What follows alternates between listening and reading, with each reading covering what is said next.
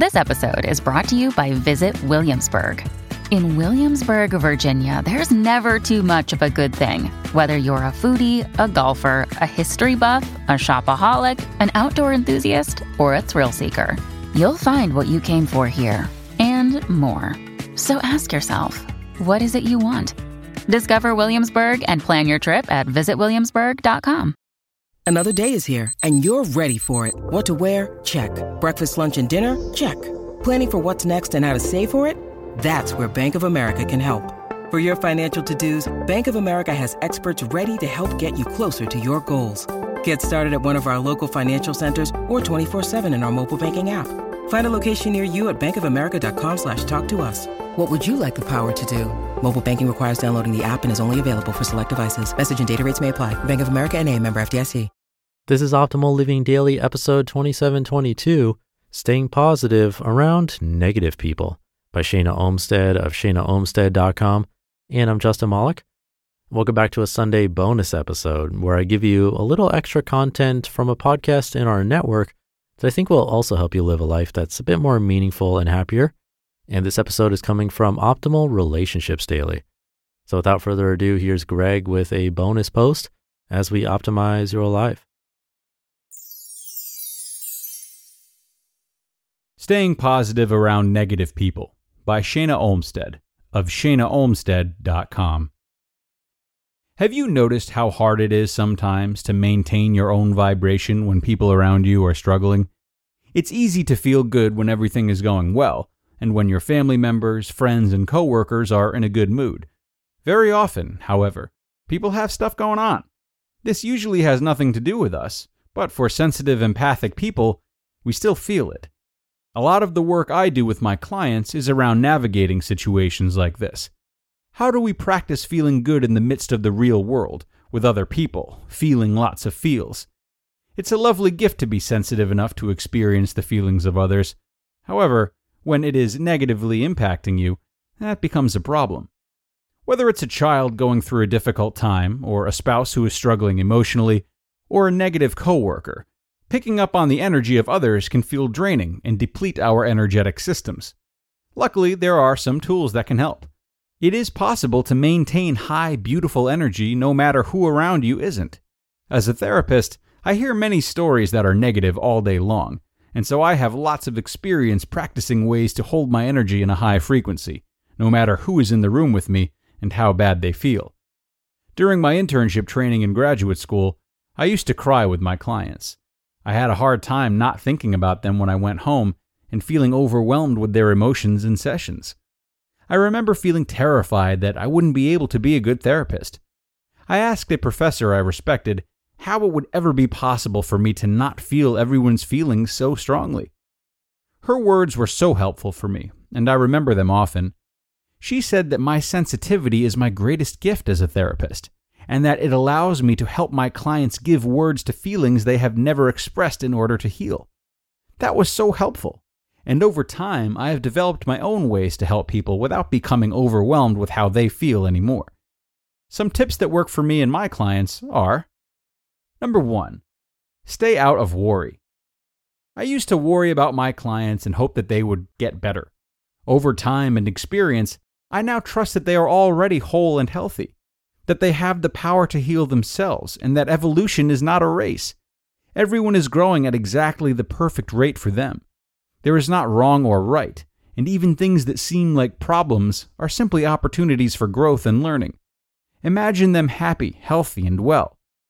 This creates a positive vibration that not only helps you feel better in the moment, but also sends positive energy to them as well.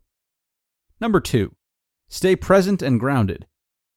In order to remember not to worry and be in touch with your own intuition and feelings when you are with others, it is vital to practice being present and in your body. Multiple times a day, and especially when you are around someone who has challenging energy, imagine beautiful white light flowing up from the earth into your feet to ground you. Frequently check in with your own emotions by placing your hand on your belly and asking yourself, What am I feeling? This allows you to know what your feelings are for you as an individual, not the ones you are picking up from other people. Number three, take breaks. As you practice checking in, it will allow you to know early on how your energy shifts when around someone who is feeling more negative. When you notice that your energetic system is having a hard time staying positive around them, step away. Go do something to fill your energy back up and feel good again. Listen to music, go in nature, go on a walk, take a nap, exercise. It doesn't help anyone to force yourself to hang out with someone who is in a negative space, or to try to force them to feel better so you feel better. Number four, let them be. Empaths have a tendency to want the other person to feel better so they feel better. This is not your job. You just need to focus on feeling better yourself and allowing the other person to figure their own emotions out. Empaths are so good at reading other people, we are often aware of what others are feeling before they are. Just because we can feel this, however, there is no need to force the other person to become aware of or change how they feel in order to make ourselves feel better. Number five, energetic boundaries. Energy is everything. Practicing visualizing energetic boundaries is a super helpful tool in maintaining your own energy around someone challenging. One easy way to do this is to imagine a bubble of white light surrounding you. This bubble makes you feel good and positive. It only allows in positive energy, and any negative energy from the outside bounces right off. Practicing this will help you to feel light, safe, and energized. It helps you to stay in your own lane and in touch with how you feel and what you want instead of the other person. Number six, keep doing your own work. This means doing your own practices and self care every single day.